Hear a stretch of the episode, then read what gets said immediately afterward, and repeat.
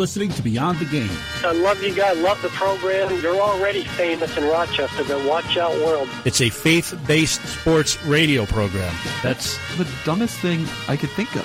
I love everything about it. The, the, the beards, the handshakes. That just means I'm never leaving my kids alone with you. The ladies are digging my sweet bass. We would be honored if you would join us. Thanks for being with us along with Zach Barletta. I'm Rick Benson. Welcome into the Beyond the Game program, btgprogram.com and at BTG program, mixing sports and faith at sports talk without all the trash talk. And speaking of trash talk, I saw a terrific article recently in the New York Post. I think it was the New York Post anyway. It was about vulgar language and, and the commonplace of usage of such language it seems like there's little consideration, and you'd probably agree with who's around when people they just let loose with this foul language and mm-hmm. inappropriate words with no regard. There was a time when certain language would not be used in the presence of a lady or in front of children, and maybe you've experienced this as well. But there have been a number of times when people who people who know I'm a church going person uh, would use bad language and then they'd apologize to me for it. Yeah, like, you know, sorry, man, didn't mean to offend you. You know, I wasn't all that offended, but mm-hmm. I appreciate it. So there was a consideration there. Many times, some of the bad language nowadays is coming from ladies, it's coming from children, even people of faith. We moved several years ago and we bought our first home. It was it was in a decent neighborhood, but it was what you might consider a starter home. It was modest in most regards, including cost, which made it affordable for uh, younger people like my wife and I, just buying a house for the first time. So this was a long time ago then. It was a span of time. Okay. I mean, is that still a thing, starter homes? I think so. Uh, I'm seeing young couples, they're buying houses right after they get married, sometimes while they're still engaged, and they're these big, beautiful, modern homes. And I just, I wonder how they afford it. Well, that, leads, that leads to what we call crippling debt. Well, maybe it's none of my business. I know that. It just seems like a lot of house for two people just starting out. And it goes like that, by the way. See the house, wonder how they afford it, remind myself it's none of my business, move on. Mm-hmm. A simple man leading a simple life. You're a young guy, Zach, a young family. How do you manage to take care of the modern mansion that you folks live in? Always so beautifully landscaped, by the way. That's in reference to the fact that my lawnmower is almost always broken. No matter, you know, I get I get a broken lawnmower and then I replace it with another lawnmower and then that lawnmower breaks. So I, I'm beginning to think that it's just operator error at this point. Anyway, I started to tell you about when we moved. We had been there a number of years, and it seemed like every time a house in the neighborhood sold, the new folks were slightly less considerate, maybe maybe less aware of other people. I can remember hearing a group of people coming down the street, and they sound young, but the language was atrocious. Make a sailor blush, as they say. No shame, no shyness about them. They're just cursing up a storm like it was nothing. And when I looked out the window, I was sort of shocked because they had to be 11, uh, 12 at the most. And I was shocked by the age. And I will say many times, people, I mean, their, their, their ability to use the F word they use it as a noun, they use it as a verb, they use it as an adjective. I mean, that's pretty remarkably flexible in their application of the word.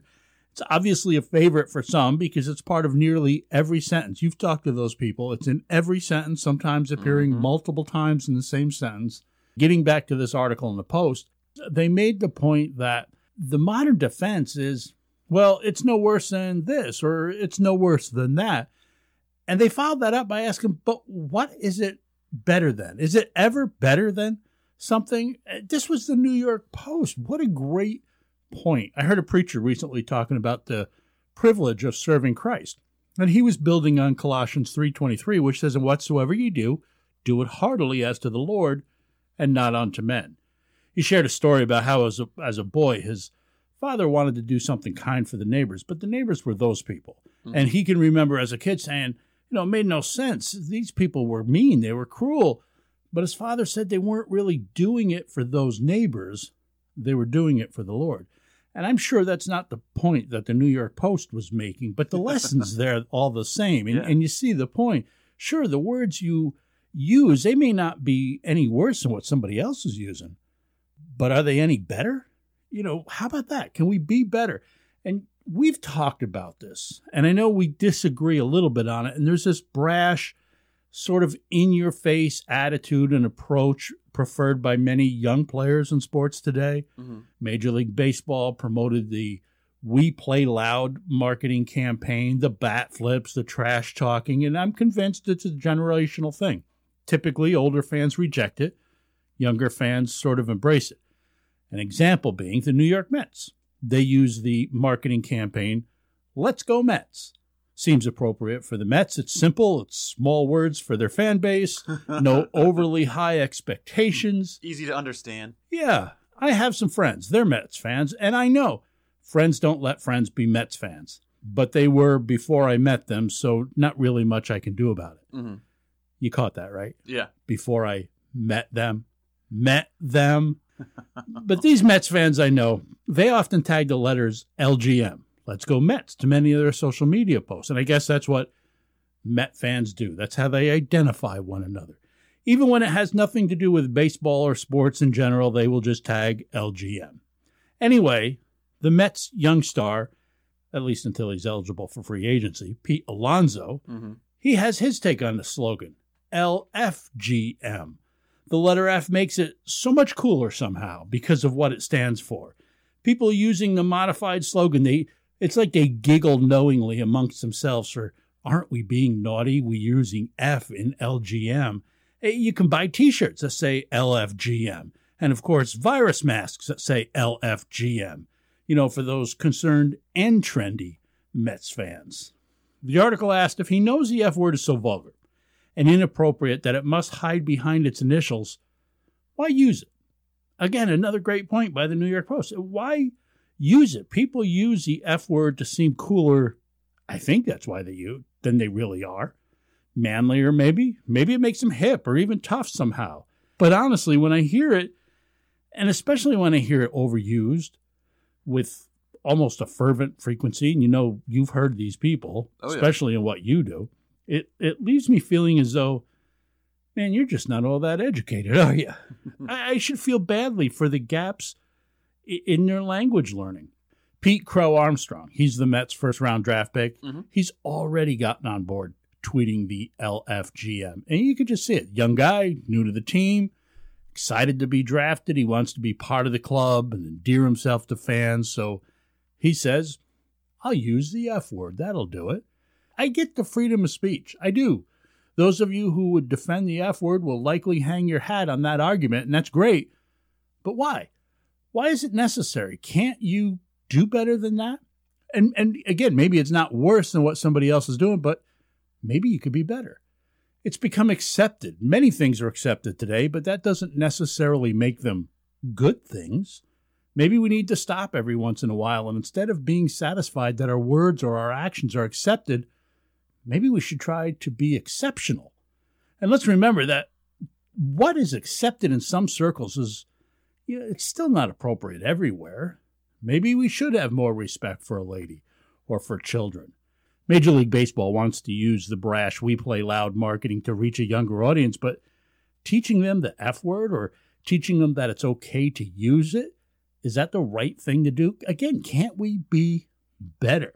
Many kids today grow up thinking swearing is just part of life.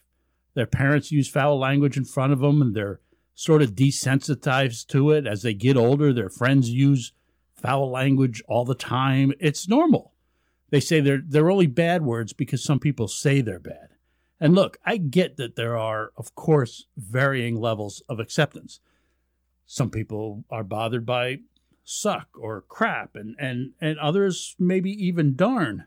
But the F word, Mhm. Ephesians 4:29 says, "Let no corrupt communication proceed out of your mouth, but that which is good to the use of edifying, that it may minister grace unto the hearers." Instead of pushing the line as far as we can, believers ought to be the first who stop to consider how we can raise the bar. How can we be better? John MacArthur says in his commentary on that verse, he says the Christian speech should be instructive, encouraging, uplifting, even when it is to be corrective and suited for the moment. And he adds that because believers have been saved by grace and kept by grace, they should live and speak with grace. we should speak positive and encouraging words. Colossians 4 6 says, Let your speech always be with grace, as though seasoned with salt, so that you will know how you should respond to each person. Maybe you've been a little loose with your words. Let me challenge you to be better. Perhaps you need to go to God and confess some things. Perhaps you're listening and realizing you've never asked God to forgive you of anything. 1 John 1 9 says that if we confess our sins, he is faithful and just to forgive us our sins and cleanse us from all unrighteousness. On the other side of the break, we'll bounce around some of the current happenings in sports, offer you some sound wisdom.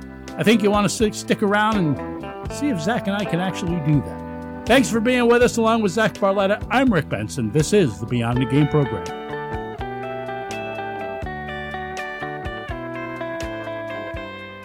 All right, let me tell you about Rock Cares. You know what community is it's people. People coming together to serve one another and help one another. And what a great example during this crisis by showing an act of kindness with a care pack from Rock Cares, which in turn helps keep local businesses and workers working and serving their community.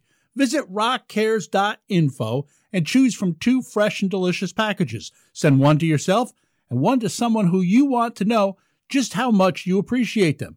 Plus, with every package purchased, a gift bag with fresh fruit and a healthy snack will be delivered to a medical professional on the front lines of this COVID virus. Visit rockcares.info, that's R O C cares.info, or call them.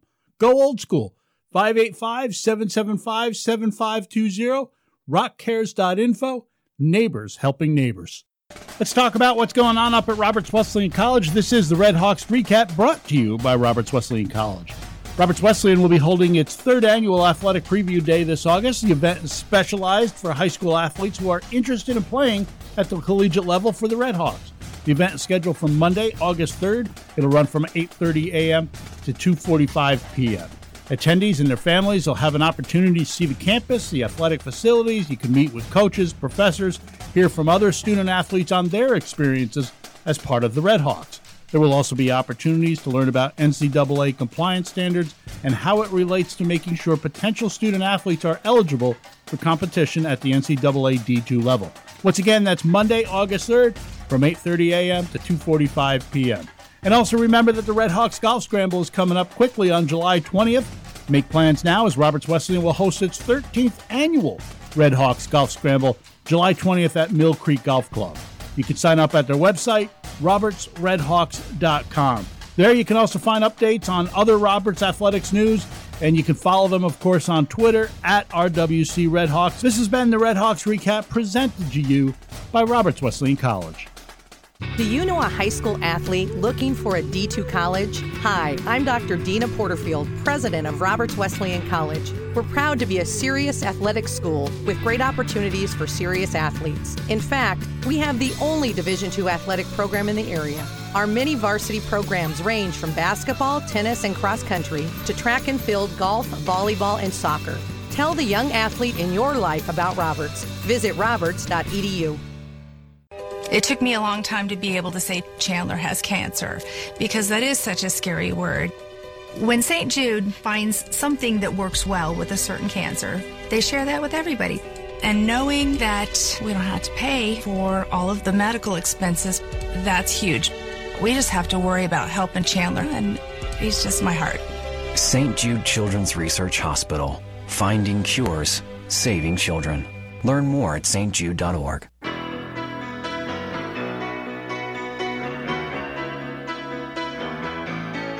Welcome back into the Beyond the Game program. I'm Benson. He's Barletta. We record the show in the BTG studio here in Rochester, New York, but it's heard all around the world via podcast, places like the Netherlands, Ireland, and we say hello to the folks in Ashland, Kentucky, where our last program was downloaded. The great country singer Keith Whitley, born in Ashland. Game show legend Chuck Woolery, also born in Ashland, as was former Major League umpire Charlie Reliford. Thanks for listening in Ashland, Kentucky. We do this show especially for you.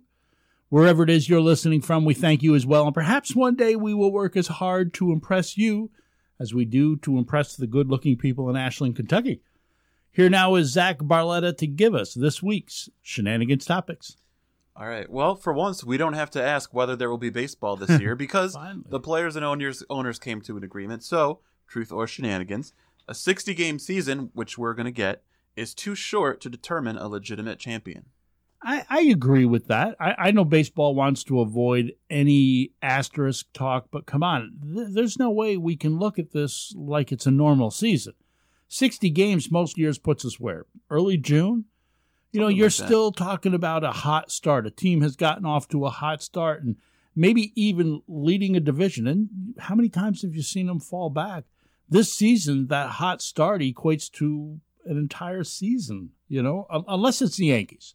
Mhm. Let's say that. Then it's legitimate. Anybody else, it's, it, it- it's not. That's true. Uh, one of the things that stood out to me as I was doing a little reading for this question is uh, last year's National League MVP, Cody Bellinger. After 60 games last year, he was hitting 409. Hmm. I mean, 60 game sample sizes are just not enough to determine anything. You know, like there's always the guy at the beginning of the year that comes out red hot, and by 60 games or so into the season, he's been sent to the minors because it didn't last. I feel like we're going to see a whole lot of that this year. And look, 60 games, in my opinion, is just not enough. You think about how in, in the regular season it takes till the end of July for the trade deadline. There's still teams that don't really know if they're buyers or sellers yet. 60 games is just not enough. Yeah, you're right. Uh, It'll entertain us. We'll cheer Yeah. for our teams. We'll cheer for the players. You Mhm. know, it, it'll be great. But it's not. You know, you're right. It's just not enough. You mentioned Bellinger. That's a great point I never thought of. What if somebody hits 400 in a 60 game season? I'm sorry. That's great, but you're not Ted Williams. Oh, no. I, I would imagine that gets an asterisk. Number two, an FBI investigation determined that the noose in NASCAR driver Bubba Wallace's team garage was actually just a garage door pull that had been there since at least the fall of 2019. This announcement took place just days after a huge show of support for Wallace during Sunday's race. Truth or shenanigans, this situation has done more to hurt NASCAR's image than to help it. I say shenanigans. I don't think that's so. I think there's an obligation to investigate a claim like this whenever it's made. You have to take it seriously. And I don't blame Wallace one bit. I, I, don't. Look, I'd be sensitive to it too if I were him, especially in these times of heightened emotions. You can't be too sure about anything. But from what I've read, it sounds like it didn't take long to find out that that rope had been there a while. Mhm. And look, nobody's at fault here. Uh, nobody's at fault for investigating. Nobody's at fault for anything. I think everyone did the right thing, and I'm really glad it amounted to nothing. I'm glad it amounted to nothing as well. And I think the big issue that I take with it is that everybody rushed to put a statement out there to make a big show of all the other drivers pushed his car onto the track for him on Sunday and everything and that he was making statements on social media the NASCAR was making statements Richard Petty was making statements and everybody was talking about he's so brave he's been so persecuted and everything and then it turns out it's been there for months. It was not intended for him, and it's not a hate crime. And look, he's right that it does look like a noose. I saw the picture that came out Thursday. You can see that the rope is wrapped around itself, coiled several times like a noose would be. But I think it's much more likely some heavy metal fan made it for fun or something than anything else. I think just the fact that everybody made a big deal out of it being a hate crime before the investigation was over, that really bothered me. Yeah, the Bible has a little something to say about being slow to anger. Yeah, I mean, speak. the whole FBI investigation took like 48 hours. You couldn't wait 48 hours before you put your statement out there about the, how they won't take your smile away and stuff. Like it just was so overblown. Number three, Brett Favre comparing Colin Kaepernick to Pat Tillman was stupid. What do you think, Zach? I think it was. I think Hmm. anytime that you compare somebody and what their cause is to somebody who took a bullet for their country, I think that's a mistake. And I get what Favre was saying. He wasn't trying to say that they're the same. But at the same time, I mean, Pat Tillman died. Colin Kaepernick got a multi million dollar deal with Nike. It's just not the same playing field. Yeah, I agree with you. I agree with the statement. It it was stupid. I think it was innocently stupid. Mhm. It wasn't intended to be stupid. It just was wrong. It just stum. We all do it. We all stumble Oh, over yeah. our words sometimes. I know he tried to walk it back, and I'm not saying Kaepernick isn't courageous and even a leader in his cause. But Pat Tillman, as you say, lost his life. That's another level. There there can be levels of the same thing, right? Mhm. I mean I mean you might be teased for reading your Bible, and while that is persecution, it's not the same thing as being put in prison or killed for reading your Bible. Mhm. That's a different level. We're in a Twitter culture that doesn't appreciate nuance, I think, is the root of most of this stuff. Yeah, you know, I feel bad for graduates in 2020 missing out on so much because of COVID, but I feel bad for graduates who missed out because they fell in Vietnam. Mhm. You know, I think Brett Favre again was probably well intended. It just came out very, very wrong. Which really, you know, it's it's really a problem when people want to say something, want to say anything to show how much they care or identify with what's going on, and so many people currently feel like they have to say something, and sometimes it just comes out seeming stupid, and they're not Yeah. stupid, but their words come out seeming just pause, think. Sometimes it's better to just not say anything. Yeah. That's what I was getting at with the second question about Bubba Wallace is I think you said it better than I did. Everybody wants to get out there and say something and get in on the action and it'd be better to just wait and see what happens. Yeah, and I agree. Most of the time, uh, that's probably well intended. Good for you for wanting so badly to identify and, and chip in, but you're just not equipped to do so. Yeah. Time for a break, but on the other side, we'll tell you what it is we like this week from the world of sports. That's up next here on the Beyond the Game program.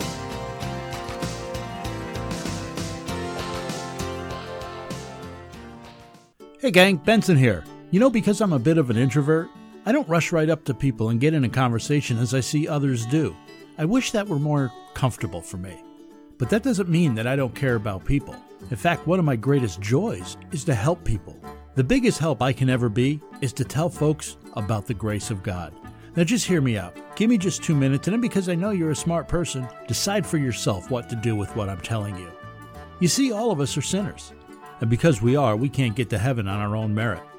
The Bible says in Romans 3:23 that all have sinned and come short of the glory of God. But it also tells us that God loves us. So much so in fact that he sent his son, who is the only one who never sinned, and though he need not die, willingly did so on a cross as a sacrifice to pay the debt of all our sins. John 3:16 says for God so loved the world that he gave his only begotten son that whoever believes in him shall not perish but have eternal life. Why? Because God wants us all to be saved from an eternity in hell. He says so in 1 Timothy chapter 2 verse 4 that he desires all men to be saved and to come to the knowledge of the truth. But though he gave his life, Jesus didn't stay in the grave. He rose again, defeating death, making it possible for us to go to heaven as a result of his righteousness. You see, that's the grace of God I want to tell you about. Forgiveness of sins is available to all people. God's grace is freely available to everyone. 1 John 1 9 says, If we confess our sins, he is faithful and righteous to forgive us our sins and cleanse us from all unrighteousness. The Bible says that anyone who calls upon the name of the Lord will be saved. Here it is, Romans 10, verses 9 and 10 says that if you confess with your mouth Jesus is Lord and believe in your heart that God raised him from the dead, you will be saved. For with the heart a person believes, resulting in righteousness, and with the mouth he confesses, resulting in salvation. If you want to know Jesus, pray to God. Tell him you know you're a sinner. Tell him you believe that Jesus died, was buried, and rose again, and that he did that for you. And then start a new life, repenting from your sins and seeking after God. If you want to know more about what it means to be a Christian, what it means to be forgiven of sin, visit our website, btgprogram.com. Thanks for listening.